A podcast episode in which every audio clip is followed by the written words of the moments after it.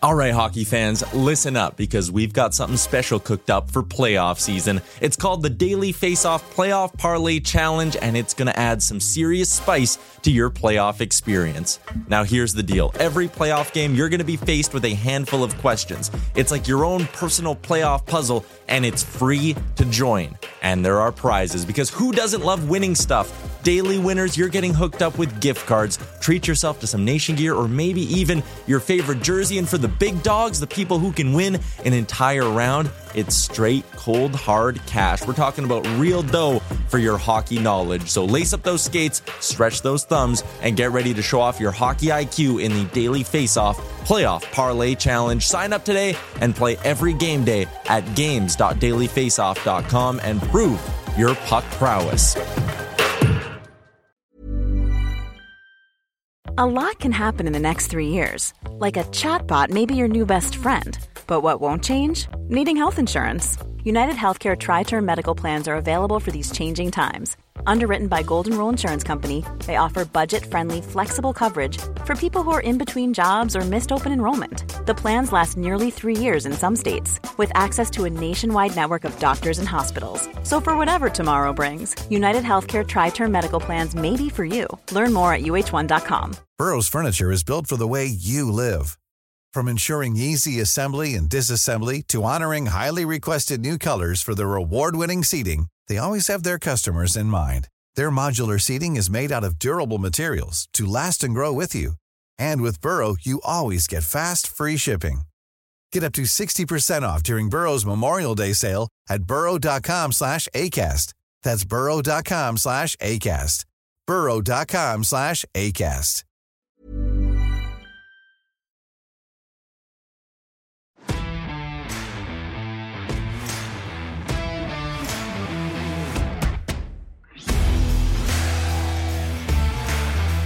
This is the Wally and Methot Show. Now, here are your hosts, Brent Wallace and Marc Methot. Hello, everybody, welcome to the Wally and Methot Show, brought to you by BEI Bonisher Excavating Inc., helping to shape the Ottawa Valley. I'm Brent Wallace. He's Mark Mathot, who found out that he's not a roofer, but he's got shingles the other day. yeah, Wally, it wasn't uh, it wasn't very pleasant. I I never thought a 36 year old could get shingles, right? And I and then I I kind of mentioned it on Twitter, and a lot of people were coming forward telling me what their experiences going through it. It's not it's not fun. I got it around my yeah. tailbone, so sitting down and anything like that is a real pain. Um, but so far so good. I'm not uh, sick today, so I feel better. Uh, finally, something that's put you in the chair that's not me that's making it more painful for you. I like that. uh, we hope you get a speedy recovery. I know it can it can linger. So, and we've heard awful yeah. horror stories of what it is, but uh, I wish you like yeah. all the best in that recovery. Uh, is it going to affect you this weekend when you're supposed to be in Pembroke? Uh, I think Saturday, Sunday. Do you want to tell us about that? Yeah, I'm going to be signing some autographs at that hometown hockey tour. They're stopping in Pembroke this weekend. I'll be doing autographs two sessions, two days in a row there on Saturday and Sunday. So I'll be sitting on the shingles for about an hour and a half at a time. It'll be a lot of fun. Uh, but no, joking aside, I am looking forward to it. It's a great event. And uh, if anybody feels like making the drive out there, that's where I'll be. Uh, is that the Pembroke uh, Memorial Center? Is that where you're going to be? Yeah, where the Lumber Kings play. That is yeah, correct. Perfect. Yeah. A great barn, by the way. I love playing in that building. Um, so go check that out. Also, I got a bobblehead of yours I'd like to get signed. So I'll probably try and go out there and see if I can meet you. That's all right.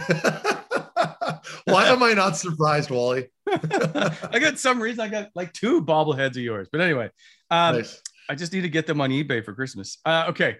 Uh, well, let's just move on to the headline, shall we? The Sens with a big All win right. on Thursday night in Carolina that nobody really predicted. I did. Uh, you, you were unavailable yesterday, so I did the sports interaction uh, thing, and I was wrong on all counts. I said Carolina was going to win, that they were going to do the over under at over six. It was a 3 2 victory for Ottawa, and that the uh, puck line would be minus one and a half, and it was actually um, wasn't that. So I'm 0 for 3 being uh, uh, the Wizard Wally, I guess we'll call it. So I, I hope you're back for tomorrow and we'll get that settled as they take on Carolina. But the streak is over right now for the Sens. Hmm. They finally snapped their six game losing streak with a win in Carolina. But Matt, did they really win that game or did Carolina lose it? Carolina had 49 shots on goal.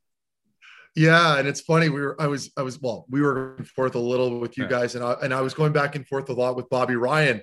Um, we're just kind of shooting it about his new experiences on Twitter and um, you know talking about the game. And uh, it was the first period, and we were going back and forth during the intermission, and I all you know we were kind of both in, in agreement that you know, at some point, the Sens probably will let off the pedal a little bit. You'd think that the fatigue would set in being a, on a back to back against yeah. an excellent hockey team in Carolina um, and on the road, no less. I think what people, most people don't realize is how hard it is to play in that building for whatever it is. I don't know what my record is there, Wally, but it isn't good. So, um, well, the no, Sens, think, the Sens previous 20 games in that building, they had only won three. Carolina was 17, one and two against Ottawa in 20 meetings. Yeah. Sure, and and I, am not kidding. I, I, I feel like my record there when I was with the Blue Jackets isn't a far cry from that uh, with Ottawa. So um, not an easy building to play in, and again against a very good team. We all had them losing last night, I think. Um, so uh, I love DJ's comment after the game, Wally, and I know you loved it too. A gutsy effort, a gutsy win. So um, you know, in a minute we'll get into all the details, but I, am happy for them. You know what? They were shelled. We all know that. We we looked the shot count. Uh, Forsberg was an absolute beast, stopping almost 50 shots. You you can't sustain that, but that doesn't matter. At least they snapped the streak, and now you get a little bit of confidence under your belt as a team collectively. You're going to feel a little bit better about your game. You get that rewarding feeling. Uh, I'm hoping this is sort of a, a turnaround point for them. I'm not thinking they're going to go on a heater here and win 10 straight by any means, but just breaking that goose egg and then being able to move forward, Wally, is really huge for this group. And yeah. then it just takes pressure off their backs, right? Like the media, we saw what it was looking like for the last week. It was not pretty. Everybody no. was dumping on them, understandably so. Now they feel good. They can wake up today and, and hang their heads up high. Okay, uh, two things. One, your record in Carolina was two, four, and two, and okay. Uh, the gutsy part, as long as you say Anton Forsberg may have been gutsy, yes. outside of that, there was no gutsy. They got shelled. So there yeah. is no gutsy effort playing 50 of 60 minutes in your own end. Okay. It's just yeah. a ridiculous. I would say gritty, and then I would put up a shot of the mascot from Philadelphia. That's what it was. but it was not yeah, a gutsy well, win. Yeah. And and and when I'm watching the game, I notice, like, especially in that first period, you know, they're tight right? They're a little tight. They're they get the goal, which is great. That first go ahead goal, and you can see you can tell it's like okay, we're in a good spot here. Yet they've only had three shots going into that second period, I believe is what it was, yeah. and. I'm thinking at some point, you know, something's got to give here, but they just held off. Like you said, Forsberg was really good. They leaned on that top four on the back end uh, a lot. Um, top pair played, I think, 27 plus minutes. And I think the second pairing was around 20, 22 and Thompson and Mete were just sub 10 minutes. So that was almost like a playoff game for DJ, right? Like the way he the way he was rolling his sure. lines was like, we're playing to win tonight. We're not conserving energy with anybody. We need to win this game. I would have done the same thing. Um, so I thought they did that very well, but I don't know that that's the approach that's going to work for you every night. I don't like the amount of shots they took. To have to lean on your goaltender that way isn't great, but I'm going to try to keep it positive today, Wally. It was a good win. Uh, the fan base is happy, but I don't think we're stupid either. We understand the numbers and the amount of shots that the team took against last night, but that's okay. You move forward from that. You try to take the positives out. They're going to look at video today. Uh, I don't know if they have the day off or not, but if they are going to do a video session, I'm assuming it'll be pretty long. They're going to analyze what they need to change defensively. I thought they were tight, but sometimes when you play tight, you let a lot of perimeter shots in uh, from the point, from the outside. Um, so sometimes that can get a little conflated. But uh, other than that, I mean, Foreman, like Formenton, two goals. What a bounce sure. back game for him. That was another really good takeaway that I liked.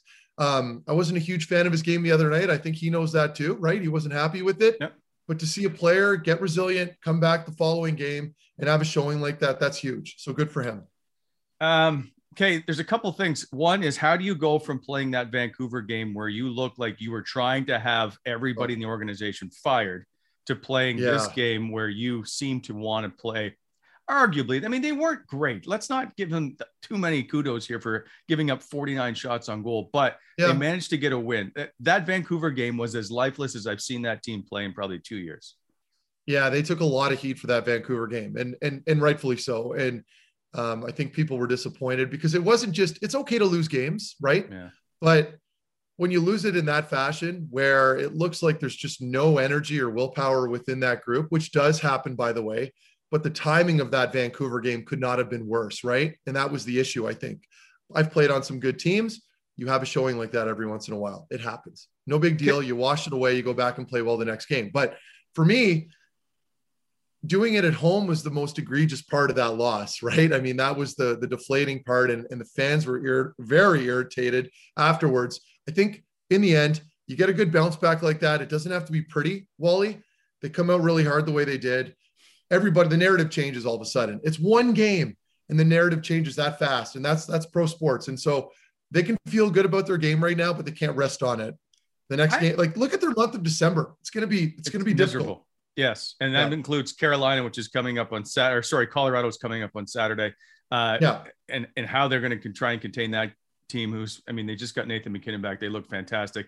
Uh, don't forget, you can yeah. go to sportsinteraction.com uh, slash Wally thought and pl- place your bets on that game. And now, okay, you've played the National Hockey League. You've gone through coaching changes. I thought after the Vancouver game, either the Sens players were sending a message to management or to DJ Smith that something had to change with this team with the way they played because they played flat. Yeah. Did you did you sense that maybe they wanted and it's easy to point at the coach. So we'll just say did they want DJ Smith gone?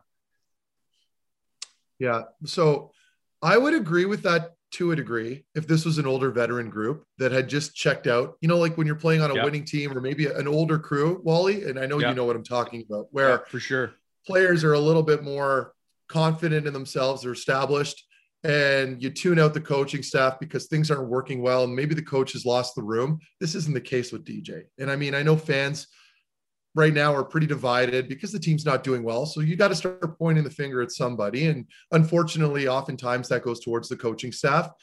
Uh, this isn't on DJ right now. I don't think it is anyway. I, I mean, are there issues? Are there things that need to be addressed? Absolutely. Nobody's off the hook right now when it comes to a record like this when you're looking for a little more progression this season and you're not getting it. But yeah. to to suggest that the team tuned him out on, on on during that Vancouver game, it's just a young group that had a really off night. That's my opinion. I could be completely wrong, but I know that core and we've met Wally. We've had the pleasure of interviewing some of those guys. I don't see it. You know, they, they've got a really good attitude in that group. You've got Brady, and all the other guys that are in that leadership crew that that I can't imagine they would ever approach their game that way. They're too professional. They're a young, hungry group. They just had an off night. Uh, fair enough. And so, I, I, and it's important, I think, is to look at it from a player perspective as to what's going on because we all see it from the outside a completely different way, and we get to read it differently. So I'm glad you yeah. brought that up. So a couple of players that are a bit of concern for me of late. One is Nick Paul.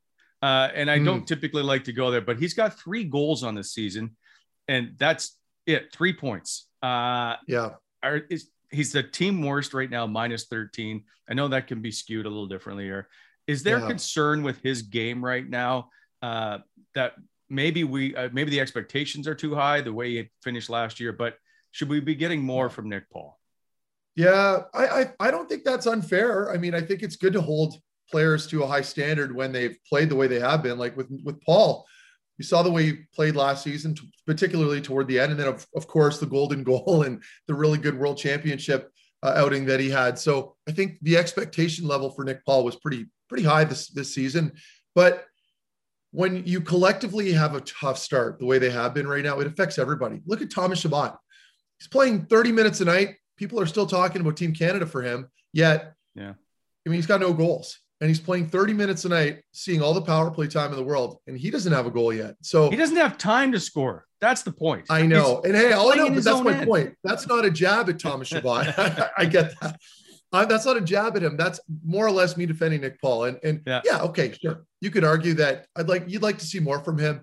And I'm sure knowing Nick Paul, he's probably his own biggest critic, like most of these players are. Yeah. When you're not doing well as a player, you don't really necessarily ever need anybody to tell you you're not playing well you already know you're very well aware of what's going on around you and the lack of um, contributions to the team and whatnot. So um, for him, I think if there was an adjustment he could make, it would be to get back to a little bit of that imposing physical presence that he has. And I don't mean running around like a dummy and getting out of position. I mean being really hard around the opponent's net front, like stopping, like when when when you're getting a puck to that net, you yeah. stop right at that crease you know what you're doing. You're hoping that you're going to create a little bit of conflict, but more oftentimes than not, when you do that, especially with his size, you're going to get a rebound. You're going to get a loose puck. You're going to knock one in. It's going to be a dirty goal. I think if he can pot a couple of those and he can get his, his nose a little more dirty around the opponent's net front, he'll create a little more opportunity because he's got some really good chemistry with Connor Brown. And now you've got Tim Stützle in the middle there. Assuming that holds and stays together, yeah, it's just a matter of time. And that and that also falls on the other players, right? That's not just Nick Paul. That's also on your line mates. That's also on your decor. There's a lot at stake when you're playing half the game, or sorry, 65% of the game in your own zone. You're not going to get a lot of looks offensively, Wally. And I know you know that. I know I'm preaching to the choir, but I think my biggest takeaway, I'll repeat it one more time. I'd like to see him get a little more dirty, get to that opponent's net front, and just just be a bit more of a shit disturber. He's such well, a big guy. Like I, you know, you've seen him off the ice. He's a big dude. He's imposing. He can use that, especially in today's NHL. He used to be Alex Forman before Alex Formenton was Alex Formenton, and now he needs to go back to being a little more Alex Formenton, if you get my point. Yeah, right. Yeah, it's a good example. That, that guy that just goes to the net, uh, creates yeah. havoc. Um, yeah. Okay, so the other night against Vancouver, Tyler Ennis was a healthy scratch. At the time, he was the fifth highest scoring player on the team. Uh, yeah. I, I don't know if that I really cared that much that he was out of the lineup, but he gets put back in and gets two points uh, against yeah. Carolina. He's now tied for fourth in scoring. Did you sense there was a need to take him out of the lineup? Of all players? They're always going to play. Yeah, Wally, that's that's a, that's a good question. Um, I don't know what the right answer to that one is because yeah. I thought he looked great in Carolina. You know, you see those setup plays that he made. Um, he, he was great, and and they complement each other well, right? Like, yeah, when you're playing with a guy like Forms or some fast players, and like, and you're Tyler Ennis, he's got really good vision. He sees the play really well. He's had to his whole career. He's a very small player, so you've got to compensate in other areas. So your vision, your skating ability, your puck handling has to be better, and he's he's been able to do that for most of his career. He's he's in the NHL still, so um, I think he's got really good chemistry, obviously, with uh, with some of these guys, particularly with a player like Alex Formenton. And um, I like the I like the bounce back. Again, it just goes to show you your character. When you get scratched, you can either pout about it, yeah. come back the next night, not do very well, you're still pissed off with the coach, or you can play well and make it, you know, leave an impression. I thought he did that. I thought he looked excellent. So I I question the move of taking him out but we're also not in that locker room, so it's hard to say, Wally. So I, I thought I it was it, good. I'd like the one see, thing and, you, and you get, those Sorry, go ahead. The one thing you get from him though is consistency, night in, night out. Yes. You know that Tyler Ennis won't take a sh- for the most part doesn't take a shift off. He just competes, and he's very smart. So. It, like I know you took him out to put Adam Gaudette in the lineup, who was playing his first game as a center and picked up off waivers, but I just didn't know that it was Tyler Ennis that probably should have paid that price. I but maybe yeah. maybe they knew. May, I don't know. Maybe he's battling a minor injury. Maybe they knew something that we didn't know. But I just on the outside looking in, I would have had Tyler Ennis probably in my lineup. I think they need a little yeah. bit of veteran presence when they're losing like that. Well, yeah, exactly. You just nailed it right there. And and I know people think it's like the old trope, eh? like, oh, we get it. You want vets yeah. in the lineup, but really, it's a difference. It does. Yeah. I'm not saying that the entire lineup needs to be compromised of old guys, but having some voices in the room, which are typically veterans, helps tremendously, especially with a young group like the Ottawa Senators right now. So um, I don't know how vocal Tyler Ennis is, but just having those guys around, talking to the young players, being vocal on the bench, that stuff goes a long way. Yeah, I, I agree. Uh, I think maybe the last topic I have for this one is um, Adam Gaudette gets picked up off waivers. He becomes the third player on this current roster that the Sens have acquired through waivers, and that's Forsberg, Mete, and now Gaudette. Uh, scores yeah. in his first period. By the third period, he's not playing, and then in the second game, he's a healthy scratch. So, mm-hmm. uh, what do you take of bringing in Adam Gaudette to play a little bit of hockey here, which doesn't seem very good at the moment? Well, he's had one game, right? And and when you get to a new team, there's zero familiarity with any of your teammates, and that can be very challenging. And it takes time, honestly, it does. And I feel like openers, like opening games for new players on a new team coming off a trade, can go two ways. It can go very well because you're running on adrenaline and things just happen to go your way, and or it can go very poorly. Um, yeah, he he had some pretty big mistakes the other night. It was one game. I think taking him out for the next night, last night against Carolina, was the right move. Obviously, I think just giving him a couple more reps in practice, getting to know his, his teammates a little bit better, his line mates, developing a little bit of chemistry helps Um, I wouldn't write him off just yet, though. I do like what he brings. He can skate pretty well. Um, I don't know that he's a full time established NHL player just yet, but I also don't want to make any unfair comparisons to any other players because I haven't seen him play enough yet. So yeah. I want to be genuine here. I want to see him play a little bit more. I'd like to get some more reps, and then I can give you a fair assessment on his play. The concern I have, Meth, is watching Gambrell and Gaudette down the middle and the mistakes that yeah. they've made over the last couple of games yeah. and thinking that somehow Ottawa's going to work their way out of this debacle they currently find themselves in with with those two guys centering the third and fourth lines. Yeah, they're well, they're they're so thin. This has been the the ongoing thing going into training camp. Yeah, this isn't new. Even when we had Pinto, I mean, we thought you'd get a better player out of him this year, which we did initially until he got hurt, of course. Yeah. Uh, but it just goes to show you once he was taken out, how vulnerable that up that down the middle uh, areas, which is essentially one of your more important positions in the lineup, of course, as they drive the line up the middle. So, um, yeah, that's a vulnerable area right now in this hockey team. Um, it's a weakness that needs to be addressed. Uh, do I know how to fix it right now? I mean, other than going after a legitimate top six centerman, which is very hard to do mid-season on a losing team, it's not going to happen. There, there, there's no reason for it right now, Wally. I think the team is what they are. Um, they're just going to have to ride the bus until the end of the season, going into the offseason until they can start maybe making some changes then. But right now, to make an upgrade like that, I don't know makes a whole lot of sense unless a really good player who happens to not be doing that well ends up on waivers, which I can't see ever happening. We've had this discussion before. Waiver players typically aren't game breakers when they come to new teams. Yeah. So I think you just got to figure it out. DJ's going to have to keep running these lines through. Hopefully, Pinto comes back in a couple months um, and then you've got Stützle that can maybe run with that second line center right now. But until then, um, they are what they are, and they're going to have to ride it out. All right. Before we wrap it up and get to our, by the way, I forgot to even mention off the top, we have Andre Roy in the show today, who's fantastic. Uh, before we get that, I here's my one question: What was a bigger surprise for you Thursday night in the National Hockey League? Was it Ottawa's 3 2 hanging on victory over Carolina, or was it the fact that the Florida Panthers came back from down 3 0 to win 6 3 against the Buffalo Sabres? Yeah, well, I mean, you you could say Florida, but I mean, they're they're a good team. We know what the expectation level is there. I think Ottawa, honestly, has got to be the the surprise game. And I think I think Gord Miller was was posted a really interesting stat. I forget what it was, but with, with regards to the game and the adversity that they have been going through, right? And then all of a sudden coming back the way they did, get, giving up a lead and then getting it back again in that third period against a very good Carolina team. So I got to go with the hometown Ottawa team right now. To me, um, it was a pleasant surprise. It was much needed. And I think it kind of cools the waters a little bit now here with the fan base. When Carolina tied it at two, did you think the Ottawa Senators were going to win that hockey game? I mean, looking for an honest uh, answer, Mr. Methot.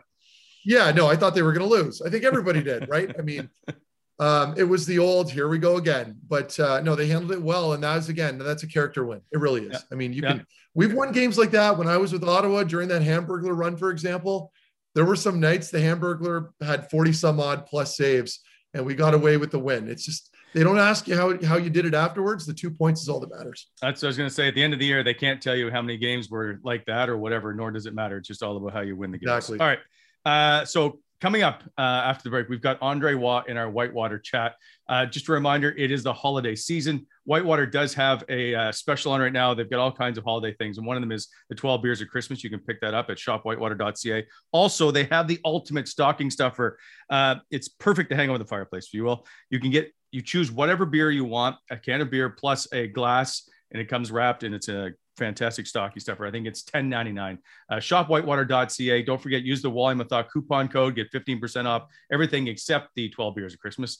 Uh, now, uh, Matthew never had a chance to play with Andre Roy, but he is uh, one of the true characters in the Ottawa Senators organization. And everybody's still like, since we've talked about him coming on the show, I've gotten all kinds of text messages. People saying yeah. can't wait to see the interview.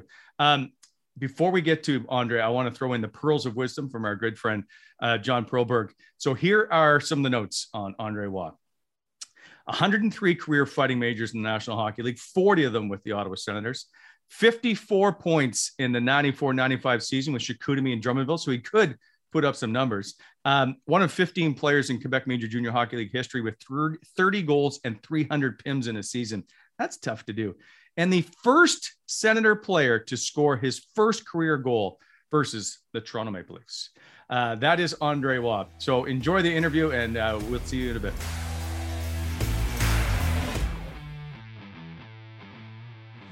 Screw this, I'm recording it. Yeah, yeah. you got to. Rec- hey. So, Andre, can you just tilt your camera for us a little bit?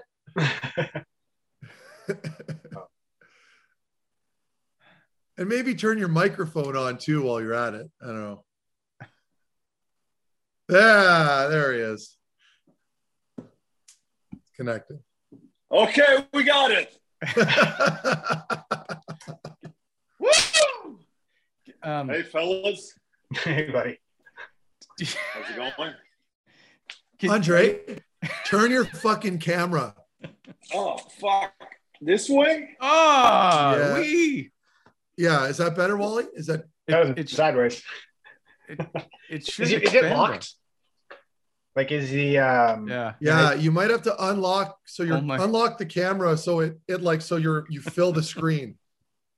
That's what I was doing. I was going sideways this way. Hey, yeah. hey. there we go. Hey, That's how I do it usually. First try. Yeah, I, I didn't comb my hair. Uh, I didn't have any more dippity do in my uh, compartment hair. So yeah, how's it going, guys? going good. Uh, great. How are hey, you? Friend. Yeah. It's been a while, eh? A little bit. Yeah. Yeah. Uh, think now that you're a big TV star, you don't have time. No, you guys didn't reach out. That's like uh, you know, spitting chiclets. Uh, all those guys, they don't reach out. They're just big stars now, and uh, you know, I'm just a nobody. But I'm glad to reach out. You know, uh, I'm, I'm glad man. you guys reached out. You know, so yeah. You're the first. I think you're the first French Canadian. Is he not the first French Canadian we've had on, Wally? Uh, well, you. Uh, no, I think you're someone Jacques, else. With, okay, with Jacques. Jacques, with Jacques Martin. Martin. Oh yeah, yeah, sorry, sorry, Jacques Martin. Yeah, you're right. You're right. Well, uh, okay. I think Andre needs to uh, work uh, on his conditioning. Uh, he's an individual that brings a lot of uh, toughness to our lineup, and it's important that Andre do a little bit of extra to improve as a player and be part of this going down in the playoffs. Thank you, Jacques. Uh, oh, that's amazing. I was going to get to Jacques. Brent, um, look at this. Hey, what? Hey, there you go. Hey, Andre, nice. back in the days, I did head. You know, I, I didn't know you Dennis had this. Lambert or McGrattan, but uh, they they only did one. They only did one, and I asked if I could keep it. Well, actually, I stole it, so I left with it when they traded me. Uh, oh my god! So, what do you do now? I do bachelorettes for uh, ladies uh, that are getting uh, married. No, just kidding. I uh, I work with RDS since I retired. My first year, I was just kind of kind of wondering what I was going to do. So I was a year off, just trying to think of the future. I was like 34, so obviously a lot left in front of me. So uh, I slowly started going to RDS, uh, just doing stuff in studio uh, during the playoff run. Um, and then slowly I, I, participated in a show. It's a two hour show in studio and it's called uh, Cinq Sept, like five to seven, you know, and they bring in all kinds of different guests. So I go in there. I still go once or twice a week. I, I do more uh, fun stuff. Like I, I, could play a guitar song once a month. Let's say I'll, I'll, write a song and make a little guitar on whatever's going on in the uh, in the sport world, you know. So it could be on OV uh, racing for the uh, uh the gold uh, to be the top uh, goal scorer. It could be on Carey Price, whatever. So. Yeah. That and I do like bloopers plays the week also. Plus, I have a show. It's called Offshore 2.0 I go mm. around the league and see the French guys established around the NHL. I actually did something with Marc uh, a couple years ago. So uh, uh, that's one of the reason I'm here today. It was tough to say no since Marc said yes way back. But if Marc would have said fuck up, I would have said fuck up. Fair enough. hey, you talk, Andre. I don't want to get. I don't want to get too serious. I don't want to get too serious. I just you mentioned something right off the top there when you mentioned retiring. I retired around 34 as well. And I had a really tough time with it. Like that first year oh. was was brutal because you just lose all your sense of purpose, right? You know, exactly. you're used to being on this strict schedule, and all of a sudden it's gone, and you're still very young. So, like, how how hard was that for you? And like, I mean, I know you got with RDS and all that stuff, but like until yeah. that point, what were you doing? Oh man, it's so hard. Like you mentioned, like it's just we're used to that routine. You know, we're since we're kids going to the ring, seeing your friends, whatever. Then you go junior, professional, same thing. Summertime, you work out, you show up at camp. But that first year, I'm at home, and I was kind of hoping to get something uh, from my agent. You know, he's like, stay in shape. You, you know, you never know. And then the the months passes. You know, camp started. Then I had an offer KHL. I was like, well, I'm not sure if I want to go there. So uh, I actually called uh, some of the Russian guys I played with, like Don and uh, Malkin, just to see the team that wanted me. I think they wanted me mostly to go fight there. And I was yeah. kind of past that at 34, you know. So uh, but to come back to your question, yeah, just at home, and now I'm really questioning myself. Okay, what now? What am I gonna do now? And uh, that's why it's important for guys to still know, have a little backup plan on what you're gonna do. You know, um, I, w- I, I was just like, uh, and I thought it'd be easy because I always had a great relationship with media. The, all the guys I always gave gave my time to them. And, uh, you know, I thought right away they'd call me, Andre, we want you here. We want you on this show. We want you. Uh, but it, that wasn't the case. It was like, okay, well, uh, so it was tough. It was, uh, I, I was a lot of frustration. Yeah. Uh, a little bit of, I would say, maybe even depression, like not, not depression, like sucking my thumb in a little ball in the basement, but close to that. I mean, my my wife was good enough, and the, the kids, you know, helps out to, to see them and yeah. just to do family stuff. You know, I know guys that that you know I was more of a four line guy, energy guy. You know, obviously. Uh, if I could just retire and know that I don't really need to work, just be with the family and do uh, family stuff, that probably would have helped a little more. But I still needed to do something. I, I knew I still needed to do something just so, uh, because you know, money goes by so fast too. After when you retire, your lifestyle, everything changes. So yep. all that started like uh, cycling, like going through my mind. I was like, okay, I gotta get, I gotta do something. And then the media kind of slowly going there, just bring my sense of humor and my personality. I slowly started like that. But that one year there, I played in the beer league, and instead of drink two, three beers, I do I drink like sixteen beers just to, because I didn't know what to do. Yeah. but, but, it was for sure. It was definitely tough, a tough time of uh, of my life. Yeah, I'd say. Yeah, yeah. It's it's the lack of purpose. I totally understand where you're what you're at and what you're like. You need something and to focus on and something to do. Yeah. Uh, I'm gonna go back to you getting into the NHL. You're a sixth round pick uh, of the Boston Bruins, did you think that you were going to play in the National Hockey League, being 151st overall? I think it was. Um, I always like I always once I got drafted in the NHL, I uh, I had a foot in the door, like like most of us, you know, and I believed in my my capacity. I thought like I what I, I, changed my style coming in junior like i was always like people say oh yeah but most of us like minor hockey, I was always a top player, big guy, you know, scored some goals. And junior, I kind of slowly changed my style because I just wanted to get drafted. And that's how the fighting came along. And I remember a guy telling me, You're you're tall. I was skinny, you know, but I was feisty.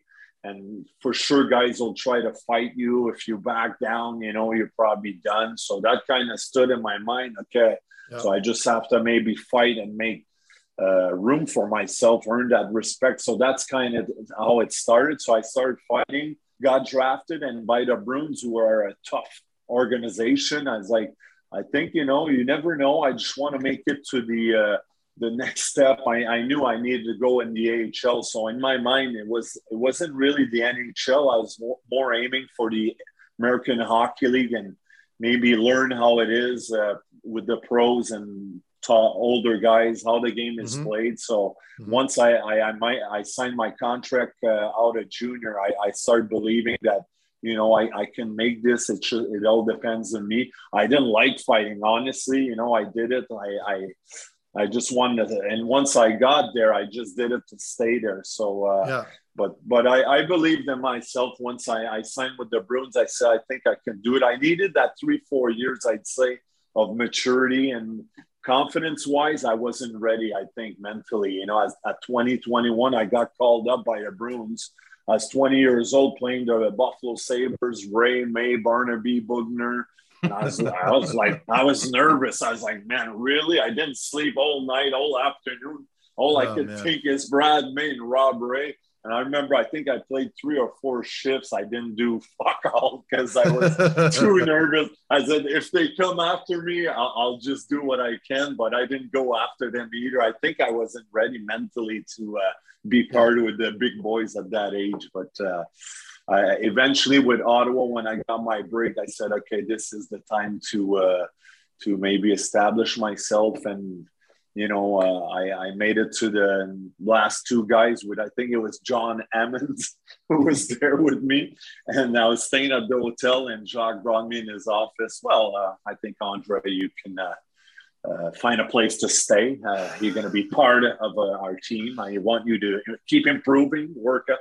No, but just kidding aside, Jacques, Jacques, told me I could find a place and I need to still work hard. That I remember my reaction. I was like, for real? And I was like, I wanted to hug Jacques and just like kiss him and whatever. You know, that was like a dream come true for me. So, uh, yeah uh, long path, but uh, you know, I, when I look back, I'm still uh, proud of what I accomplished in the NHL. Yeah, Andre, you had a you had a really good career, and and, uh, and you were super liked in Ottawa because I know when I got there and you showed up, the stories, the Andre Roy stories started coming out. A lot of them I can't share on the podcast, but but you mentioned you mentioned something about the fighting early on, and obviously I played with a lot of guys, a lot of tough guys, and they've had to change their game from junior to HL just to stick around, right? And and that's for me the hardest job in hockey. There's no question. So, did you ever like to fight? Like, was was fighting ever something that you got comfortable with, or was that always something that gave you like a ton of anxiety the night before, where you were struggling with? so much, so much anxiety. I, I don't get when I hear guys. I loved fighting. It was awesome. I was like sometimes you see, I, I saw what, what's that documentary, Tony Twist, I think. Yeah. Maybe Twist, maybe there's a couple guys like that, but in general, all the tough guys that I now we're retired or whatever, and I do these hockey events for charity events, and I I meet a lot of these guys. We talk about the old days, whatever. Most of us is like the same. It was a job, and it was for me a yeah. job that I needed to do. If not, somebody else was going to take my spot. But I never really enjoyed doing it. But uh, I understood to, to stay there. It's what I had to do. But so much anxiety for sure, especially when I, I knew something happened the, the game prior with, with a guy, or I needed yeah. to maybe do something like to fight one of the tough guys in the league. Like I remember like whenever I when I started with Ottawa, when I fought we played the Leafs Domi, and you know it was always nerve wracking facing Ty, uh, Wade Belak too, obviously, but uh, Brashears, and I remember Boogaard, even Simon, the guys the first year. Oh my God, I didn't sleep much. I just show up at the rink and uh, just try to get myself wired up, and I visualize a lot, watch some tape, and just try to do whatever I could. And at the end of it, I never considered myself like a heavy. I fought all the heavies, but I was never like I killed everybody. I'm the toughest guy. I just did the job enough, good enough to, to stay in the league. I think you know. So uh, yeah. 1100 job 1169 penalty minutes in your 515 games cra- crazy but so I have one question. First of all, would you would you take fighting out of the game, having gone through what you've gone through? Uh, no, that's a tough question. I know like the game's already changed a lot. There's not yeah. many fights anymore, but I think we still need it because it's such a high uh, tempo game. Uh, emotions are, are at the top, you know, and especially when there's little rivalries between teams uh, going in playoffs. And I, I would still keep it in, you know, and uh, but but just because yeah you need that sometimes you know some i think guys would probably just run around and, and we'd see more dirty hits probably more than than expected, you know. So if you still keep that and guys can police themselves between each other whenever something needs to be addressed or just a, a little spark, you know, I think it's still good to see it. Some games I watch, it's six nothing. There's no no nothing going on, soft, no, and I'm like, holy cow, is somebody gonna try to maybe sparks do something? Yeah, we don't see it, and I, I and I get it. The game has changed big time, but it's tough for me to say take it away completely. I think they've done a tremendous job already around the in the National Hockey League, uh, getting just guys that are there to fight. You know, so uh, like it is right now, I think it, it's it's at a right spot. Hmm. I don't know, Mark. What do you think about no, it? You, I totally, I totally agree with you. I, I like to, to think to think that fighting should be taken out of the game is such a naive take. They don't understand yeah. that players police themselves, right? It's a contact exactly. sport and you can't like it's not like football i know football is very physical but it's completely different and there's flows to the game you need to have those guys there those deterrents so that little rats aren't running around making dirty hits exactly. and plays all game right so yeah exactly uh, you what played you, during... Brent? No, well, when I played in junior B here, I was a goalie. so I, I, I oh, never, uh, yeah, but Billy Smith was my idol. Um, I I I appreciate the deterrent factor, but I look back at all the other leagues like NCAA hockey or uh, international game. There is no fighting, so if I, like there has to, I, am just not a big fan. Of, and there used to be hmm. when you played, uh, and especially during like the heyday of the Battle of Ontario, fighting was just expect like it was supposed to be the drop the puck, let's fight and do that kind of stuff. I'm glad that yeah. that stuff is gone. So I appreciate the deterrent. I just didn't like all the other nonsense that went on with it. Yeah, that I uh, I gotta agree. The stage fights that we yeah. call just you know off the face off everybody. You know, I understand you're trying to because I've been in that position, but I understand you need to spark your team. But now it's we're in 2021. It's completely different. You know, you just go in, energy, check, throw some hits, and you if you have to respond, you can still do it. You know, and mm. I, I, know in all these college, university, you know, there's no fighting, but a lot of times there's hits and uh, stuff that guys, I'm sure they would like to fight. Uh, mm-hmm. Guys yes. that play like a style like, uh, let's say, Sean Avery, Steve Ott type, you know, uh, I don't know, just uh, uh, get under your skin, you know, you yeah. want, sometimes you want to grab that guy, you little rat, you know, and Brad yeah. Marchand or whatever, you know, but yeah, like I said, we're in a good spot, I think, right now uh, I have a million questions. I want to ask you about all the coaches you've kind of played for because you've played with some of the hardest coaches I can think of. Uh, but first, take me through the Battle of Ontario because it was it. Like I said, the heyday of that was when you played, uh, and the I don't know. I'll call it nonsense that it transpired. What was it like? Because you are like it was never about goals. It was just about either winning the game and who fought who. So, uh, did, like, with these games that you saw coming up on the calendar, how did this play out with you? Yeah, it was pretty intense. Uh, well, I remember my first year was pretty much me, Kevin Dineen on that fourth line.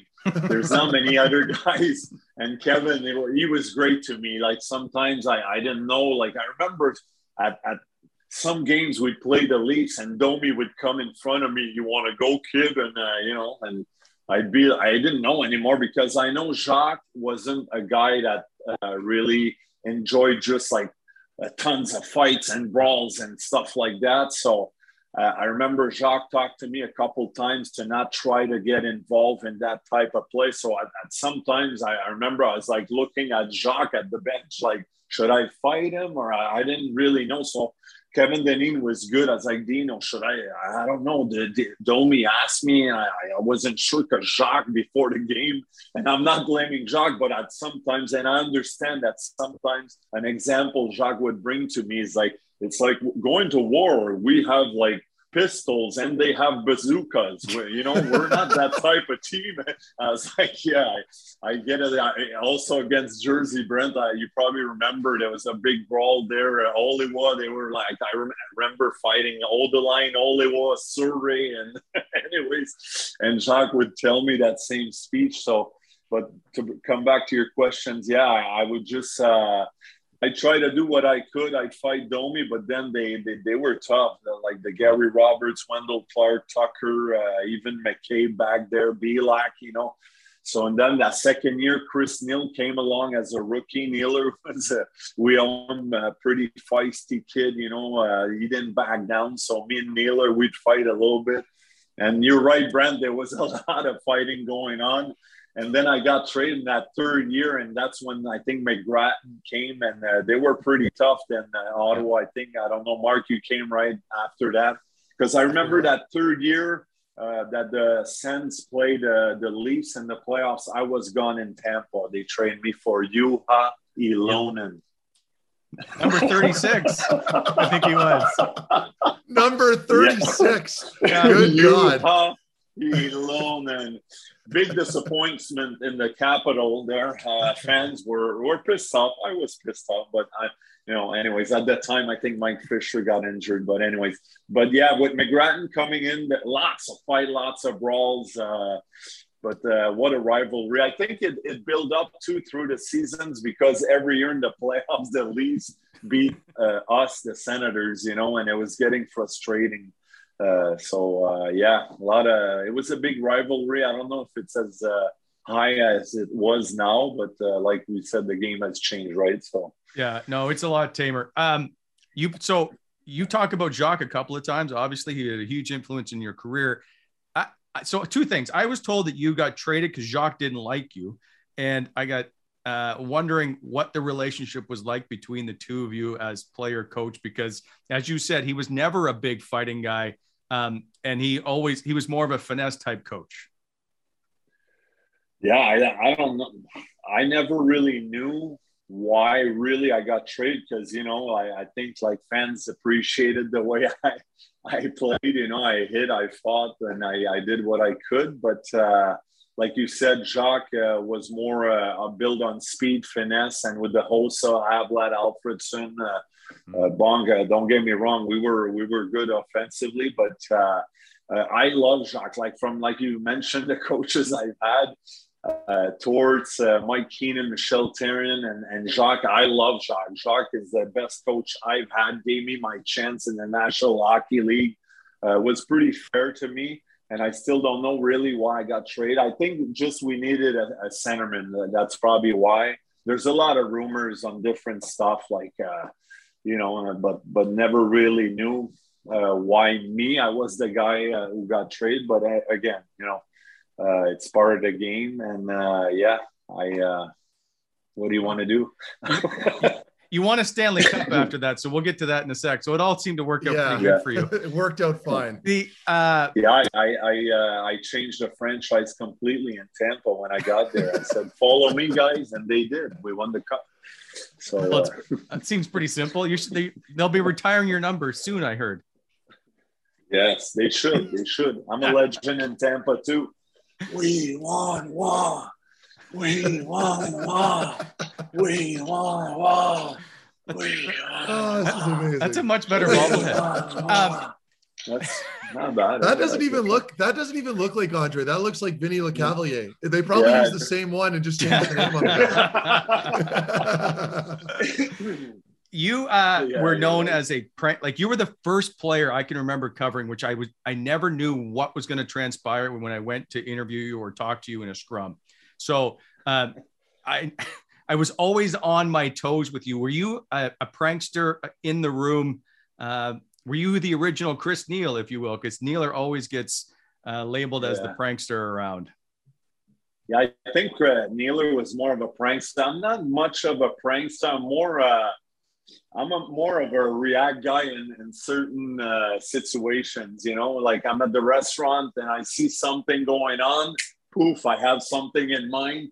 Okay, I'm gonna do this. Then I just go. I get up. Uh, let's say in a I'll grab a tray at the steakhouse, whatever, and I'll just come. Hi guys, you ordered prime rib, and then you know I'll just with my thumb in the mashed potatoes. I don't know, just stuff that comes, and then the guys, what the, what the, you know, like I'll put an apron on. I don't know. I'll make up something, and it's just stuff like that. You know, in the room, I don't know. I'll I'll think of something and I'll do it. Uh, sometimes I put like nothing else of Metallica, you know, I put like, I pretend I put like a blanket and I'd be like a exotic dancer and I just give lap dance to the guy, just stuff like that. More, that's more that, that type of stuff I do more than pranking uh, guys like, uh, you know, the shaving cream and the gloves or nailing a helmet on the top of the shelf and the guy tries to rip it off and it's nailed, stuff like that. You know, I've seen some of that, but more, uh, I, I just like to, to do stuff to have guys laughing in the plane, you know, uh, whatever, you know, I, I've served cookies naked before and stuff like that, just to change the mood, you know, with a chocolate chip cookie in my butt crack. I don't know. I just think of stuff just to lighten up oh. the, uh, the the uh, atmosphere and the, and the guys, I, I, guess they enjoyed it. You know, I think I think I know why you got traded. anyway, yeah, I, uh, I, do remember serve a bagel. I tried to serve a blueberry bagel in my ass at the shock, but it didn't work. You know, he traded me. Then no, I'm just kidding. But uh, yeah, I, maybe, I remember maybe I was too wild at points. Well, that I can see Jacques just like just turning beet red. Um, you wore a clown oh, yeah. nose one time in the locker room. I can remember that. Was there one player that didn't appreciate your sense of humor more than others? Well, nobody's never said anything to me. You know, if if they did, I, I don't know if they would have said anything, but uh, I think in general, guys enjoyed it. And and uh, again, I'm not just clowning around nonstop. Like when it's game day, time to prepare. Obviously, I, I try to get re- I get ready for my game and prepare myself to, for whatever team we're facing. But you know, on days off, on the road, whatever, it's such a long season, the calendar, all traveling and that. That's why I like to bring something yeah. different because every day we go through meetings, videos, and it sounds, especially when you're losing. At, at one point, guys are oh, just God. like, "Oh my God, I'm just sick yeah. and tired of the, the you know, Mark." Eh? So that's when I try to change the mood, just do stuff and, and keep it uh, light and fun. But uh, uh, yeah. So what, what was the question again? was there any one player that didn't appreciate your oh, sense yeah, of that's right. The, the, only thing I'd say maybe maybe like Alexei Yashin I don't know, but Yash is different and never really laughs. You know, like I remember that year I came in, he was holding out because he wanted uh, more money on his contract, then finally needed to come back to fulfill his one year contract left. So mm. Yash did come back before they made the trade with the Islanders and Chara, but Yash was just there taping his stick, you know, and whatever I do or on the bus, Yash would just be like there. And uh, so a, Yash, a really good team guy, a good team guy.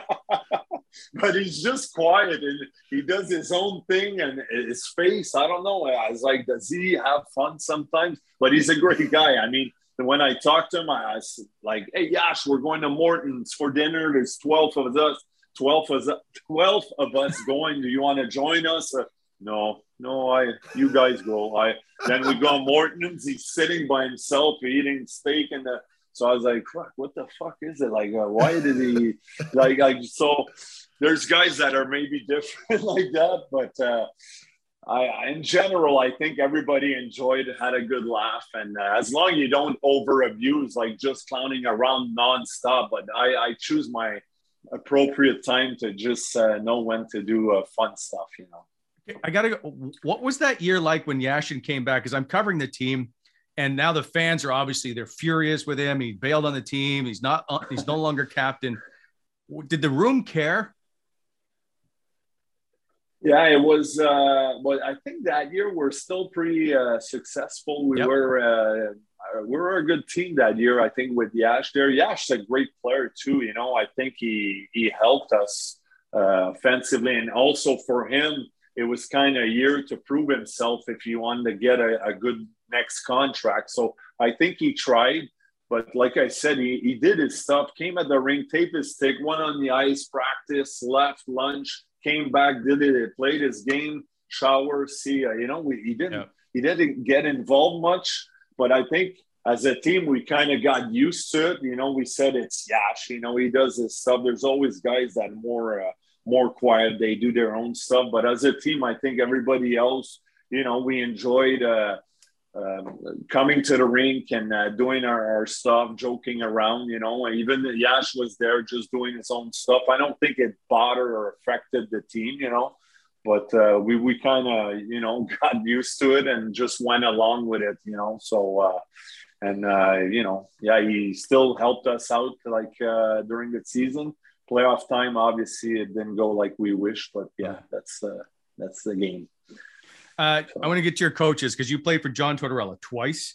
Uh, you talked about Michel Therrien, um, obviously Jacques. Uh, I'm missing somebody, and also you played for Gerard Gallant in the uh, ECHL, I think it was, or the IHL. Yeah. Uh, you've had a few coaches that are really good and obviously really tough. Uh, where would you put Torts on that list? Did you have a good relationship with Torts? um, yeah, yeah, yes and no. Like I mean, Torts Torts is a good coach. X and O's. He's a very he's a well prepared coach. A lot of video, uh, a lot of PPPK, even uh, uh, our system, forechecks, breakouts, neutral zone. He's great on that. Torts is just like a guy. He's kind of like me, hot hot temper. You know, like I think he's a guy that uh, will react a certain way. Like sometimes we see him angry and that, and next day he'll probably regret how he reacted, you know, and he'll bring you aside and maybe have a talk with you and that. But uh, in general, you know, we won a cup together. It was great, but we had a great year that run. Uh, obviously, things were going wow. You know, we were first in our conference. When you know how our things are when you're you're winning, winning, and we're getting days off. Things were great what when things are tougher, you know, you lose more games. That's when there's more uh, situations, more. Uh, so with Torts, it was good, and sometimes it was just. I think the last maybe uh, years I played for him was a little. Uh, he was a little harder on guys. Uh, me, you know, just uh, but um, you know without getting in all the details there's just stuff that he said to me or the way he acted Torts me you know i just sometimes i, I kind of lost respect from how he uh, managed the situations with me you know so uh, that's all i could say maybe about towards but in general you know he's a well prepared coach. He, he he's there he's hard he's there to motivate you but sometimes you know uh, it can cross the line and it can uh, get out you know because it'll work with some guys you know or, or it will work uh, on a short term but a long term non-stop you know it's yeah. it's like it, it gets old i think you know and it, that's i think how guys uh, maybe some of the guys you know uh, lost maybe is uh i don't know what's the word lost uh, just lost not, lost not, the room yeah, I lost the room. Yeah, I guess, I guess okay. that would be the, so, appropriate uh, word. Uh, the the other coach was Mike Keenan. You played Calgary your final year with Mike Keenan. Yeah. If you had to play your whole career with John Tortorella or Mike Keenan, who do you pick? well, Keenan, seriously, maybe because I was older. That's my last year. I was 33, a veteran in the league, and uh, he was pretty good to me. He didn't really. Uh, he didn't really uh, do anything bad to me. I think there was still a respect towards me. But I heard Mike Keenan, let's say 15 years before, yeah. it probably would have been worse because I heard when he was in Chicago, stuff he did was wow, you know. But uh, that was the old school stuff. Uh, but he was good to me. But again, he's a coach uh, that's demanding. Also, you know, you need to work. Uh, if you don't work, you're not going to play. Torts is the same. And uh, I think on the young guys, he, a lot of mind games and Torts too. I think there are very similarities, but I don't know. Tough to say. Um, you know, I played longer for Torts, five years in total. I think in Tampa.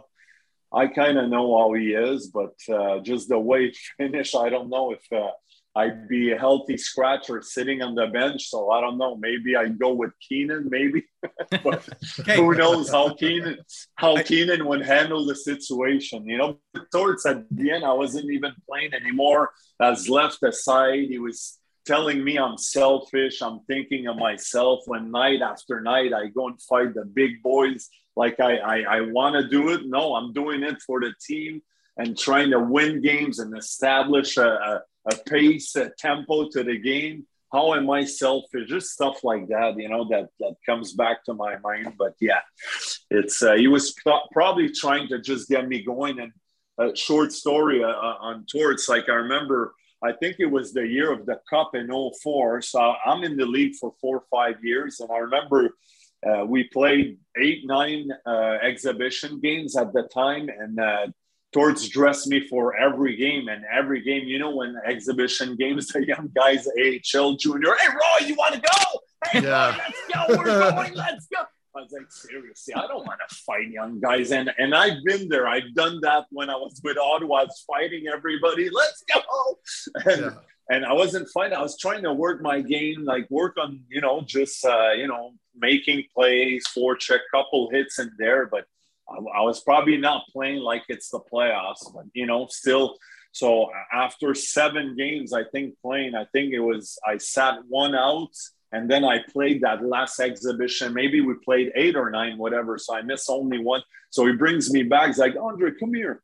So I'm getting ready. Finally, last exhibition games, he sits me in his office. So he's like, "Hey, how you doing?" I was like, "Not bad, just getting ready." So how's your camp? How do you think you you've doing you you've been doing? I was like, "Well, not bad. You know, I just trying to."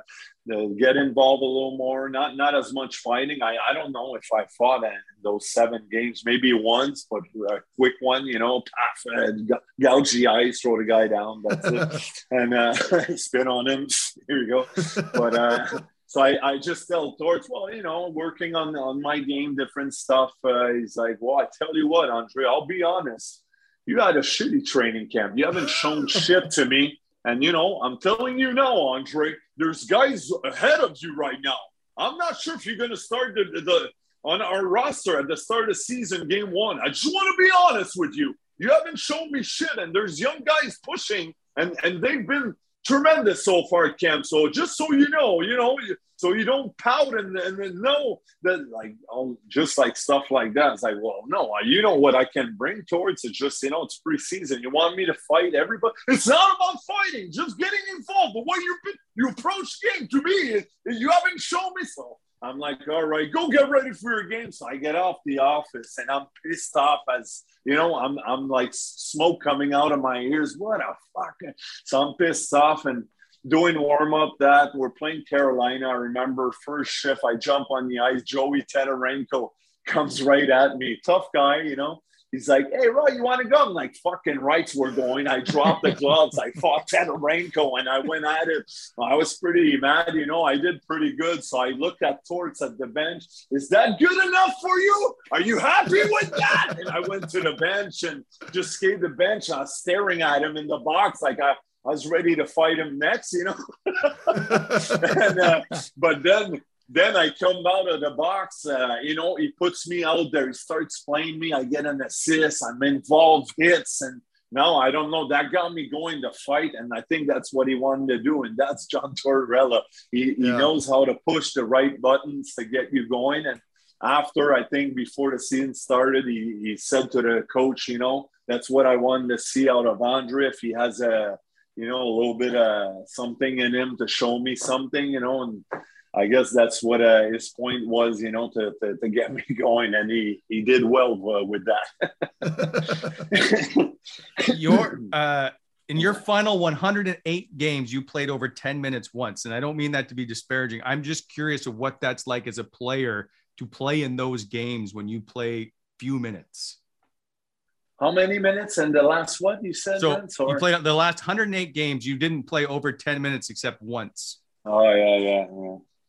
No, that's uh, yeah. I would have scored 300 in this league with my shot if they played me 15 minutes. um, but uh, no, it's tough. Obviously, it's tough, you know. And I know I'm an energy guy. Uh, you know, I, w- I wish I could have get more ice time because just real quick, uh, I, I always want to copy, and I'm not comparing myself to them, but I always try to copy like a Cam Neely, Wendel Clark, Rick Tocchet type of style hockey player. I always wanted to play. I knew I could play, but eventually four line energy fight. So you don't you don't play much, but it is tough to come back to your question.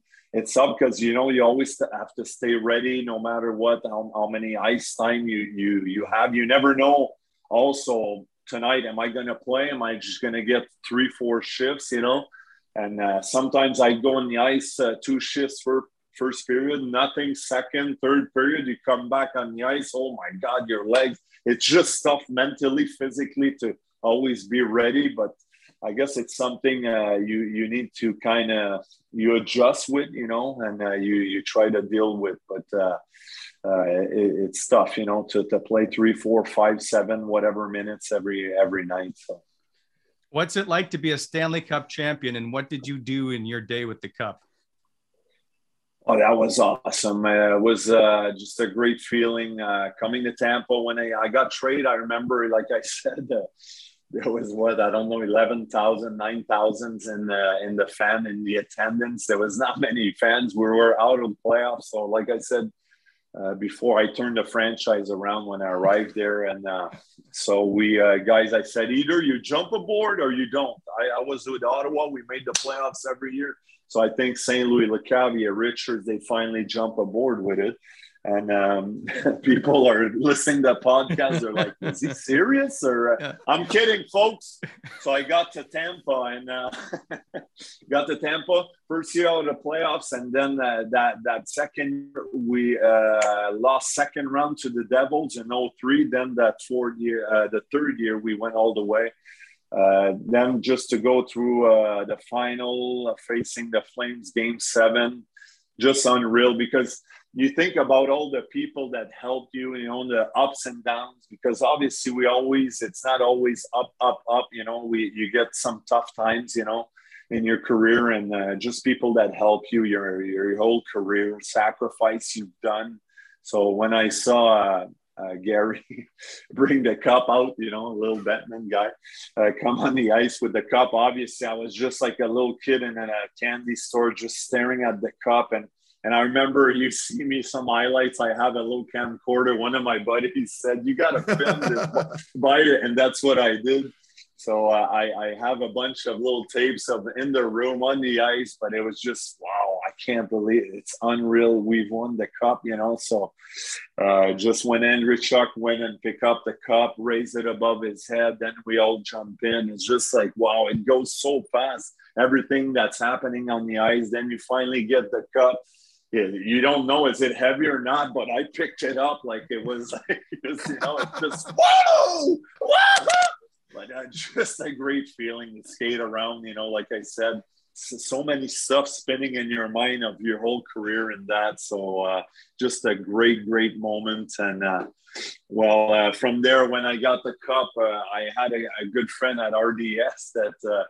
Um, I say I had because he passed away, but uh, he was uh, just great with me. And he's like, Andre, do you want me to organize your Stanley Cup Day? I've done it with Marty Brodeur and uh, I was like, well, depends what, but I'll, I'll, I'll figure something. I'll come back to you. So he kind of arranged all this stuff. You know, he had one surprise for me. So basically, the Cup guy came to my house. I was with the Cup for two and a half hours. Uh, after lunch, I went, uh, I live by a golf course. So I went on the golf course a helicopter came pick me up and the, the pilot was Guy Lafleur. So that was kind of the surprise for me. So I didn't know Guy Lafleur. I was like, wow, Flower, what hey, how you doing? You came to see me? No, I'm the pilot. Really? Can I fly? Can I fly that thing? So, anyways, flower power in the house. So that was kind of cool to have Guy Lafleur. So Guy kind of eh, brought me like 20 minutes away to my hometown where I grew up, played minor hockey in Saint Jerome. I had the cup there. I think it was a Monday, so our Tuesday was a, a weekday, anyways. But still, I think around fifteen hundred people showed up. Still two thousand, whatever. So just pictures there at the city hall. And from there, I took the cup, went to Mont Tremblant, and I, I got a, a, bar there at the shack on top there. At the top, it's called the shack. And uh, I got the restaurant for just my friends, family, everybody. Oh, you know, nice. so I had about a 150 people there and uh, with a band so all night we we partied there had fun uh, drink a couple beers a couple shots a couple everything so uh, and passed out and i charged myself you know? So i uh, pissed my pants and uh, but it was good time you know? Finished but, did, but just, uh, did you always did you always drink out of the cup for everything or did you actually use a glass? No, I drank out of the cup, and and I'm really uh, I hate like uh, what's the word? You know when uh, somebody grabs a bite out of your food with it, your fork, Oh, yeah. and then you're like, oh, that that I, I or your soup. That Yeah. kind of grosses me out. And putting lips on a glass, I'll change glasses. But then I was just so drunk, you know, so I didn't give a. I was like, hey, same thing in the room. Next day, my mouth was like, hey, hey, what's up? What is this? Hey, a little bit of Vagisil on my. Uh, no, sorry, wrong cream. Not that cream, sorry, but just some. But it Oh. went away.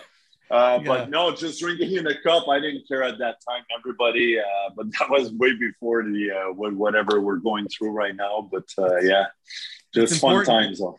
It's important to use the right cream. Um, finally, uh, Yeah. I know we, we got to let you go. Uh, uh, there's a couple. One is um, we asked this to uh, no, we asked this to all our our guests is uh, if you're to watch a movie at night, what's your favorite snack?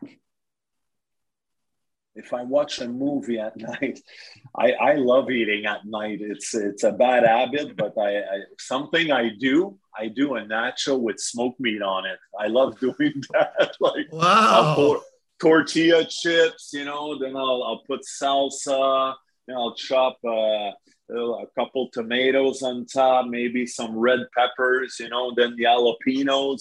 Throw the cheese on it. Then my smoked meat throw it in the oven, then it comes out, and I'm just like, but then it's just. I, I love. I don't. I'm not a sugar guy. I don't have a sweet tooth, so no donuts, cake, nothing like that. But I love like hot dogs, nachos, chips, uh, stuff like that. Then, then I'm there for the pizza. Oh yeah, chicken wings. That's me. Yeah, Uh, that's final, my go-to for sure. Here's my final question, and it's because I appreciate how well you can do a Jacques Martin uh, impersonation. is if can you tell me how Jacques Martin would describe the best game you ever played? Uh, best game I've played. Uh, well, Andre, I think uh, I just want to bring you in to uh, tell you uh, the way you played last night. Uh, plus two, uh, through uh, some big hits on uh, some key guys.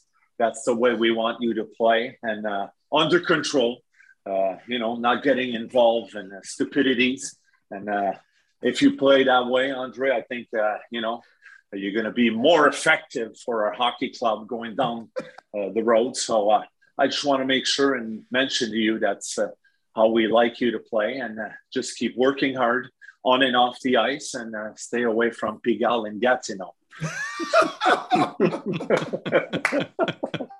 That was excellent. oh, it's so good. I wish we had more time. Okay. Uh, Andre, this is this is why uh, after all these years, and it's been like 20 years since you played in Ottawa, you remain a fan favorite. Uh, you were always Yes. one, one of my favorites to talk to. So we appreciate you spending the time to come over, and we hope we can bother you again uh, and when you're not doing stand up or doing Yeah. something else, and you'll come on. Hey, anytime, guys. It's a pleasure, Marc and Brent. You know, I, I met you guys and uh, you're great guys. I wish you all the best. Keep doing what you're doing with the podcast. A pleasure, and we'll talk to you soon. I'll say hi to all the fans Yeah. listening too. Thanks, Go buddy. Ottawa, retire my jersey. Let's go. Hey, two sinks in the rafters. Let's go. See you, pal. Oh, that was great. Thanks, All Andre. Right. All right. Uh, take care, Marc. Take care. Brent. Ciao. See you, Thanks. See you guys. Bye.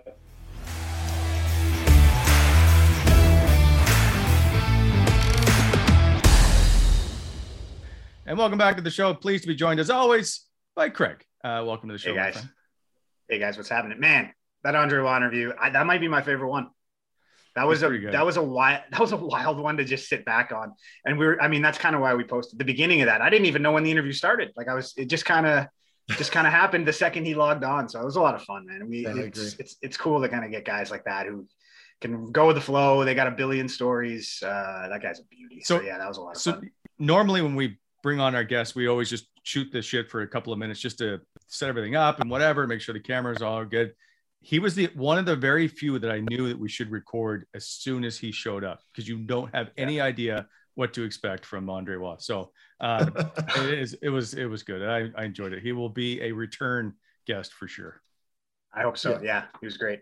Um, boys, just something else I want to touch on before we get out of here today. Um, we we hit the we were supposed to go yesterday on Thursday. Today's Friday, um, so that was going to be after 20 games. We were going to do a little little after 20 games segment. So we're going to do after 20 games ish now, and I just want to talk about kind of where what you guys have seen from the team this year, where you think they're at, guys you like, things you see that maybe need to get fixed. Uh, just maybe a little assessment of where we're at here at the quarter mark of the season. Um, so why don't we start with an easy one here, boys? What do you think the biggest kind of top story, top moment of the first 21 games have been? Uh, why don't we start with uh, Matt? Why don't you kick us off? You want me to go first? Oh boy! Yeah, yeah, All right. Well, I'm going to try to go off the board here because I'm pretty sure I know what you guys are going to say.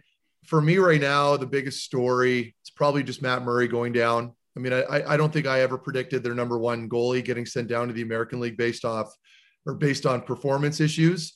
Uh, so, you know, for me, that would probably be it. But I'm hopeful that he'll turn it around and come back up and get back to normal because I, am rooting for him. So we'll, we'll we'll see how that plays out. Uh, biggest storyline for me, and I can see how that, that it kind of ties into that is the the fact they sit last in the league and the fact that they yeah. were supposed to take a turn this year and a step forward and all that. And you can see the lack of depth in this roster and the struggles they've had in goal now make this team sit last overall. And there really doesn't seem to be an answer moving forward at the moment. They need to have significant changes made to that roster somehow. I understand there is no Shane Pinto and no Colin White, and they've had some injuries and they've had COVID, but they also have had a team that's not very deep. That's my biggest mm-hmm. storyline. Yeah, Okay. Well, I mean, sort of kind of along the same lines here. Is there like a concern you guys have seen, like something in the maybe in their play, maybe a player, something that you think that like you didn't maybe necessarily think was going to be an issue? Like, is there a cons- what's the biggest concern this team has in your mind after the first 20 ish games here? Um, biggest concern for me would be their defensive play. Um, they're just getting scored on way too much.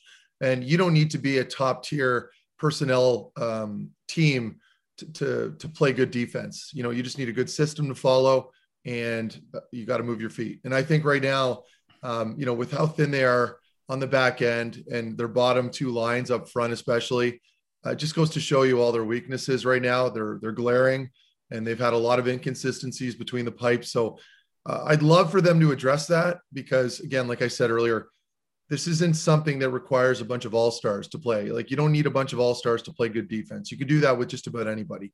So um, that to me was probably the biggest surprise and the biggest negative takeaway. You can fix it. You can address it. So I'm hopeful that um, over the next quarter here we'll see some changes.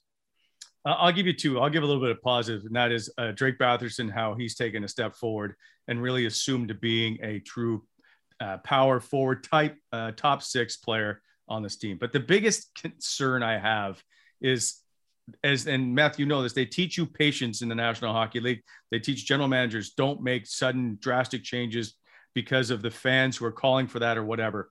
I think yep. maybe they've sat back too patiently and have tried to put too many band-aids on this team, and that is using waiver wires or using small time trades to try and change things up, like Zach Sanford.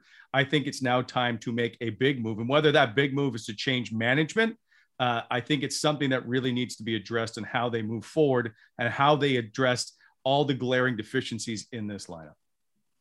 Okay. All right. Well, here, here we'll go a little bit different on this one. Uh, who's a guy that you think maybe is plays trending upwards? I mean, we just saw Alex Formenton knock in two goals. Uh, like, are there guys that you see their play? Thomas Chabot, we talked about him. He hasn't scored yet. Are there guys that you think are trending upwards for over the next 20 games here? Uh, Brent, why don't we start with you on this one? All right. Well, I don't want to go back to Drake Batherson, but it's easy. I like that guy, I mean, he missed COVID and he was still the team's leading scorer. He's mm-hmm. he's a really solid player who I enjoy watching play. He's just fun. The other guy is Lassi Thomson. Uh, we've kind of already judged him, I think, a little too quickly to say he's already a bona fide NHL player, but he certainly seems to be a guy, at least in this roster, who can play a, in a defensive top six spot here for the rest of the season. Mm-hmm. I'd like to see where he can finish. I think he's certainly got a bigger upside than some perhaps Victor Mete or some other guys that are on that blue line.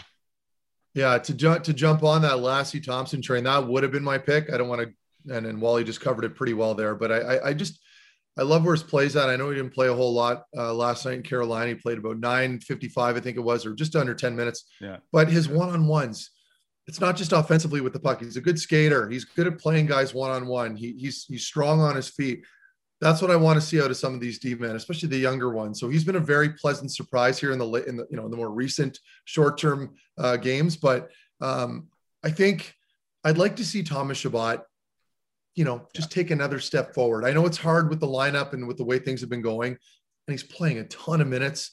Um, but I'd really like to see him take the reins on that power play, maybe create a little bit more. Easier said than done. I was a defensive D man. Perhaps I have no business criticizing anybody when okay, it comes oh, to their offensive play. I, I have a, I mean, let me ask you this question, I, and this is not a facetious question by any stretch. He's a, so yeah. he he does play 30 minutes a night, and he leads the team in shots, or at least he was the last time I checked. What more, and I mean this sincerely, what more does he need to do in order for you to say take that next step? Yeah, well, when I say take the next step, I mean just start start producing some points. I mean, it's it's all fun when you're playing a ton of minutes and you're contributing as much as you can. But there were a couple plays last night. One in particular, I'm trying to remember what period it was in, where he had a really good opportunity to shoot the puck. Like he had a wide open lane. I think they were on the power play. I think, um, and he opted to make the pass over to the flank. And and I think his partner could have been the it could have been the winger. Oh, um, Josh kind of fumbled the puck. Yeah, I, yeah, it could have been Norris. Uh, so you remember the play, yeah. yeah. And, so that's kind of an example of where I think maybe offensively right now his confidence is at, which is completely understandable. Because when you're snake bitten the way he is, we saw it with Tim Stützle, it can affect your your game and it can really affect you mentally when it comes to those offensive zone sequences. Um, so that's all I'm saying. I'm nitpicking because I wanted to pick Lassi Thomson, but I'm just gravitating over to another player that I'm a huge fan of. Um, and if I could, you know, if we could just, um, and I'm sure he, you know, he knows what's going on. I'm sure he's trying to address it. He knows his own play better than anybody else does. Uh, but I think, you know, getting a little more production out of him would be huge because again, you look at that back end, there's almost zero offensive production right now out of those defensemen. And I think that's affecting the group as a whole. Okay, good answers there for sure. Uh, we well, we mentioned Lassi Thomson. Is there is there a prospect or a young player who's maybe caught your eye over the first twenty games? And it doesn't need to be in the NHL either. Like, is there mm. is it an NCAA guy? Is it Ridly Greig, Team Canada? Is it somebody in Belleville that's come up and played well? Like, is there a young player whose stock you've maybe seen in your eyes has, has risen a little bit to start the year? Well, I'll start, uh, and we are yeah, contractually obligated to say Egor Sokolov. So that is the stock answer. we can just move on to the next question. Um, I Ridly Greig is certainly a guy that's been interesting. I mean, Jake Sanderson gets all the attention, no question. I, mm. I, I just, and we've said Lassi Thomson's name a couple times. From what I've seen from him from training camp last year, uh, when I thought he was actually pretty good and then didn't play much, and he was on the taxi squad and whatnot, to where he is now, I think there is a definite bona fide upside to him that makes me want to see what he is capable of doing. So I will take Lassi Thomson. Yeah, and, and, and I'm not going to here and pretend like I know how the players down in the American League are playing. Um, I could, but um, and and we just touched on Lassi Thomson like crazy. So yeah. um, for me, I'm I'm I, I think I'll just keep it very honest. I'm just hoping that these defensemen coming up, like we're talking about Sanderson, Bernard Docker and Belleville right now, Kleven, all these guys, these potential players that we're going to see in the National Hockey League over the next couple seasons. I'm hoping they are who, who we think they are because this team is desperate for some defensive depth. And that's not a shot at some of these guys back there. I've liked Holden's game. Thought he had some nice physical presence last night. I've always been a fan of his. Uh, but I think overall, um, some of these experiments aren't working. And if you can solidify that back end, this team's going to take a huge step forward. So patience, of course, is needed here. But if we can see some of these defensive prospects really kind of develop properly and the team can manage that accordingly, this team will be okay. Okay, last one. Uh, I just want to get your half season predictions. So this is us after 21 games, right? The Sens are, are they going to Why be, you do this to us? I yeah, know, like I, I have no, like Wally and I are completely unprompted here, by the way. Like yeah. we're getting asked these questions. I have no prep for it. So yeah, how so about it? We can kind of keep it simple. Are they going to be in a better spot, in a worse spot, or maybe kind of the same spot? Does that make it easier? Wally, you go first. Oh. so they're they're already last, so I'm not sure they can go much worse. Uh, and and Phoenix, Be careful with that. They're, I mean, Arizona is doing all it can to be last as well. I, I mean, I thought they were a much better team, and now I'm not sure I'm going to see them become much better than what they are. I think they're going to still be right where they're at.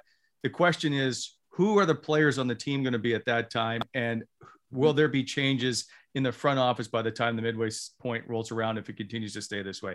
I don't see them being much better than they are now. They might be 31st, they might be 30th, but they're fate they're battling with Seattle as an expansion franchise, and they're battling with Arizona, who has a roster that is it's worse than Ottawa. Unrecognizable. Yeah. yeah. So, uh, with all due respect to Ryan Dzingel, so yes, I think they're going to be right where they're at. Okay. Okay. Yeah. So, my biggest takeaway right now is, is that, and I, I've said this over the offseason, Wally's Wally has said this as well. I think as a fan base, did we kind of mismanage our expectation levels going into the season? Again, I'm starting off negative. I think we did. You know, we you did because you were told to. Everyone was fawning over those last 15 games that meant nothing. I said yeah. that during that streak. I said yeah. that where I'm like, I don't think people understand that when you're playing with house money and there's nothing on the line, it's easy to play free. It's easy to do well because you're not really concerned with making mistakes. Um, so I think a lot of people, including myself, um, were were aware of that, yet you still had a large amount of people that expected that to continue going into this season. I was realistic. I did think, though, however, in fairness, this is where the positive comes in, that they would have a little bit more progression, that they would not be trending backwards. Um, but you know, there are a lot of circumstances and different variables that can affect your outcomes. You know, like the COVID situation, they were already sure. shit prior to that, so that can't be a good excuse. I I, I think we have to accept that if you look at this lineup, you have to be realistic. Compare this to all the other lineups, maybe except for teams like Arizona. I don't know that they're that much better. And then when you get inconsistencies in net, everything's compounded. So there are some serious areas in this lineup, as we've said throughout the show, that need to be addressed. That's not a secret. Look at their bottom two lines up front. Just look at them. You know, that's an area that needs to be addressed. Look at their their their bottom four on D. That's an area, another area. I'm not saying all those defensemen are playing well, but you need some more depth. Like there's zero, there's almost zero physical presence back there in that D corps. What I'm looking at all six right now that have been dressed, including actually the guys that aren't playing. Maybe no, except for Brown. That's not fair. But to find a competent defenseman, I'm not talking about a big D man that runs around like a big dummy back there. I'm saying, where's your physical presence that deters players to get to your net front. They can still make the odd breakout pass and play well. I don't see it. I'm not saying you need to have four of them, but you need to have a couple. Look at all the playoff teams. Look at Calgary. They're excelling right now in Calgary. They've got Gudbranson and Zadorov on their third pairing. That's a little disingenuous. It's a much better hockey team. I understand that. But look at all the Stanley Cup contenders over the last X amount of years. They've got some bodies back there that can throw players around that are physical, but can also move the puck. We talked about that. I know that there's players that are coming. To me, that's still an area of concern. So I'll leave it at that. Is there a possibility that at some point during the season they repeat a little bit of that end end of the year success? I mean, it could happen at the end of the year again. Like they're a bad team right now, so I don't know if you've noticed they're playing well, everybody's backups. Yeah, I'm what, just. What does it matter? Yeah. You're in 30 second. You're you're in you're in bottom. And and I want to make this clear. Wally and I, we want and, and Craig, uh-huh. we want this team to do well we don't enjoy coming on here and doing this. I'm an ex player. I hate being a pessimist. I hate being negative. I want to talk about the good things, but mm. when you're not, when you're in third, when you're dead last, I'm sorry, but this is this is deservingly what's going to happen. People are going to mm. be extra critical of your team, and uh, you can only fluff up this team so much.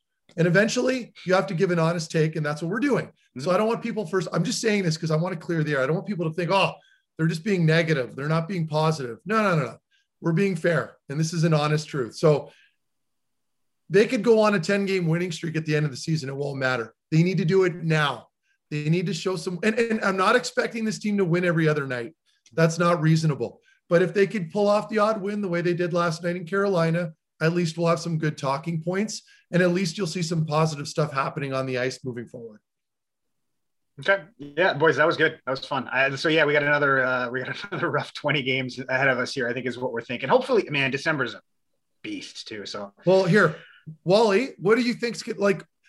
Are they over 500 this month? Like, what do you think? What are you thinking? No.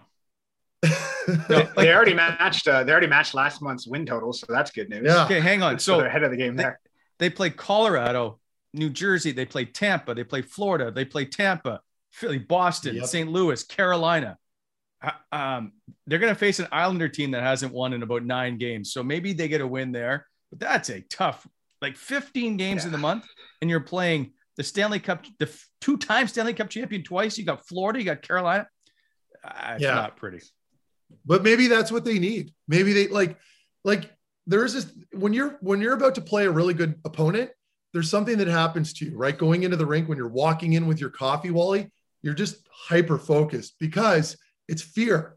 You don't want to look like an idiot. You don't want to be that guy that makes a huge mistake out there. That can work against you. Don't yeah. get me wrong. But I think it'll keep them honest and, and just hyper focused for that short period of time that I'm hoping they don't need to win all these games. Just, okay. just play well, be competitive. Okay. Let me take Carolina last night as an example then. Were they hyper focused as they gave up 49 shots, or did they just yes. be, were they able to stay in it? But I'm in, well, I will say this: they looked competitive. The pace was certainly far better than the night before against sure. Vancouver, and that's coming in on a back-to-back game. Yep. So we do have to give them some props there. But I, you make a really good point, though, Wally. You can't sustain 50 shots against every night. I'm not arguing with you there. That's that's that you just can't do that. But I'm wondering if we looked at the analytics, where a lot of those shots were coming from. I feel like a bunch of them were coming from the outside because yeah. they were playing so tight. But yeah. we'll see like because there wasn't a Forsberg didn't have to make a lot of like as we call them 10 bell saves. He didn't do a lot. Right? He just Agreed. stopped the puck. He but he looked to. he made it look easy because he's yes. so big. Yes. And that's that's so we can't downplay that either. But you make a good point.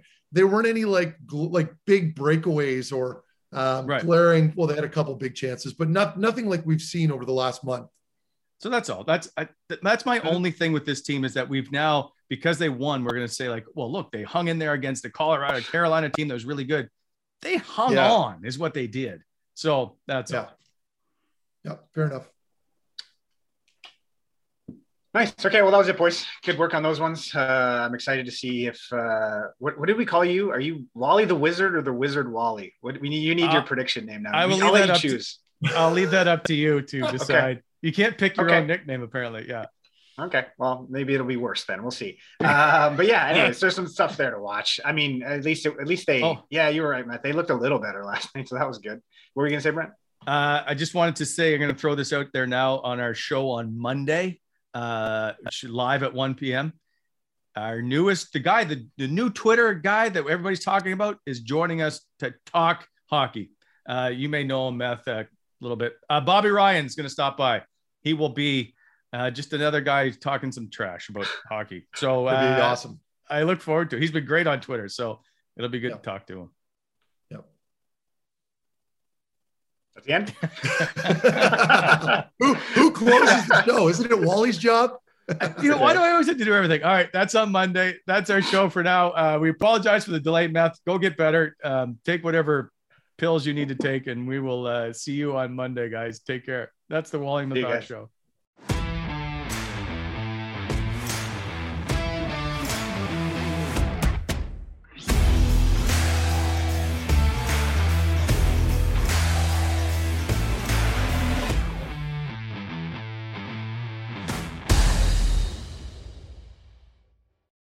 All right, nice work, boys. Mm. Oh, hang on.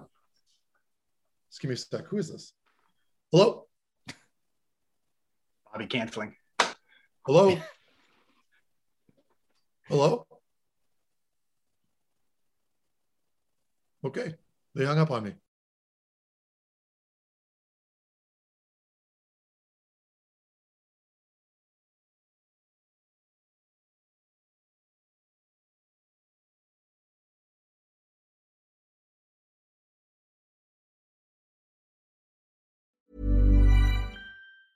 Mom deserves the best, and there's no better place to shop for Mother's Day than Whole Foods Market. They're your destination for unbeatable savings, from premium gifts to show-stopping flowers and irresistible desserts. Start by saving 33% with Prime on all body care and candles. Then get a 15-stem bunch of tulips for just $9.99 each with Prime. Round out Mom's menu with festive rosé, irresistible berry chantilly cake, and more special treats. Come celebrate Mother's Day at Whole Foods Market.